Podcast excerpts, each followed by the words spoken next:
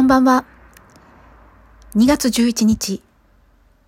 夜7時3分です。皆様、いかがお過ごしでしょうか？父アット街を楽しむラジオということで、今日も配信していきたいと思います。この配信は、地域活動や街づくりについて、楽しく、穏やかに、面白く発信していく街を楽しむラジオです。NPO 法人自治系というのがあるんですが、そのメンバーで運営していきたいと思っております。このラジオ、街づくりに興味のある皆さんの情報共有の場になればいいなと考えておりますので、興味のある方、ぜひフォローお願いいたします。そして、出演したい方など募集しておりますので、ぜひぜひ、あの、自治系の事務局の方にお声かけください。え、余談ですが、音声配信 SNS としてクラブハウスすごく話題になっておりますね。あの、テレビのワイドショーとかでもちらちら見かけるようになりました。えー、自治系のメンバーでも始めた方がいらっしゃいますので、クラブハウスの方もぼちぼち配信していけたらなと思っております。きっとね、あの、街づくりの話とかね、すごい裏話とかも聞けるんじゃないかなと思います。で、こちらのね、収録配信は、スタンド FM とあと、アンカーというアプリを使ったマルチ配信を行っているんですが、えー、そちらの方は、えー、ポッドキャストとかね、スポティファイとかでも聞けるので、えっ、ー、と、こちらね、収録配信の方、あの、やっていきますので、よろしくお願いいたします。はい。え本日の配信ですが、17回目となりました。えー、テーマですが、メディア子供教育アットクリエイティブスクール開催しますということで2月28日に開催する、えー、イベントのお知らせです、えー、子供たちに必要なのは親以外のファンキーな大人との出会いなんじゃないかなということであのお話できればと思います。このねメディア子供教育×クリエイティブスクールということで今回はねあの日野さんという方が講師になってやってくださいます。授業の内容としては、えーと、テーマがクリエイティブ×メディア。対象が中学生推奨ということで、興味のある方は小学生でも OK。で、募集人数がね、10人とちょっと短く、あの、少なくなってるんですが、はい、先着順ですね。で、参加費が3500円。で、こちらね、オンラインでの開催で、えっと、ズームで全国どこからでも参加できるようになっております。授業の内容ですが、メディアって何だろう？広告会社の仕事とは、メディアって何？効果的な情報発信の方法について。あとは、編集体験。中学生が大人に知ってもらいたいことをテーマに、雑誌の企画編集を体験。自分が作った記事をメディアで発表しますということになっております。ちょっと興味深いですよね。はい。白報堂ケトルのね、日野さんという方ですね、が先生になっていただいて、メディアのお仕事、人に伝えること、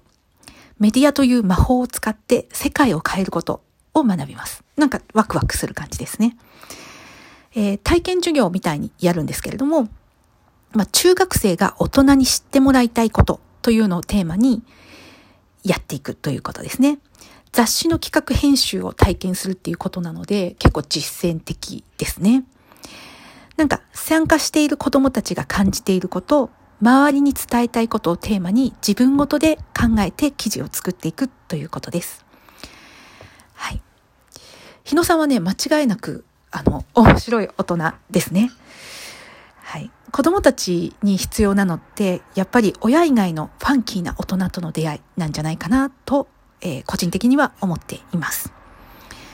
なんかね、現代の子供たちはとかく空気を読むのが上手ですよね。なんか夢はあるのかと問われれば、まあ、大人の顔色を見て、大人が求めるようなすごくいい答えを返してきます。で、情報の洪水状態である現代ではね、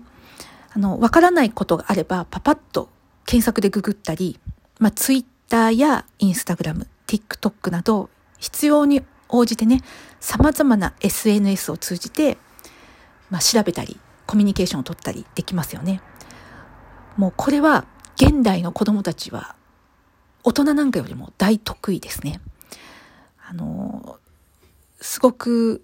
もうネイティブな、もう感じがしますよね。インターネットでも SNS でも生まれた時からそれに接しているという感じです。はい。でも、現代の子供たちってとても確一的というか、みんな一緒というか、あの、すごく安全志向だっていうのもあると思います。うちにも中学生の長男がね、いるんですが、これはとってもわかる気がしますね。なんか中学生くらいの年代の子供たちが夢を見られない。中高生くらいの子供たちが自分のやりたいことがわからない。夢が何なのか思いつかない。そんな思いを抱えている子供さんが多いんじゃないかなと思います。なんか子供たちがね、夢を見れなくなったのは、今経済が縮小している時代だからでしょうか。まあ、縮小自体、縮小社会、そんな中で育つ子供たちは、自分たちが子供の頃に比べて、冒険やチャレンジを恐れて、すごく安定志向になっているのかもしれないですね。うん。けれど、今の子供たちに伝えたいことといえば、まあ、もっと自由でいいんだよっていうことや、もっと失敗していいんだよっていうこと、間違ってもいいんだよ、そしてもっと夢を見ていいんだよっていうことを教えてあげたいですね。なんかそれには、まあ、いろんな生き方をしている夢のあるかっこいい大人、ファンキーな大人を通じて、世の中には多種多様な価値観や働き方があることを知るというのがいいと思うのです。はい。なんかそういう人、大人たちに自分ごとで触れるっていうところがすごくいいですよね。今回2月28日の日野さんの授業、メディア×クリエイティブですね。は中学生のお子さん対象の授業になります。うん、めちゃめちゃ楽しみですね。あの、興味のある方は小学生のお子さんでも参加可能なので、ぜひ、あの、申し込み時にお伝えください。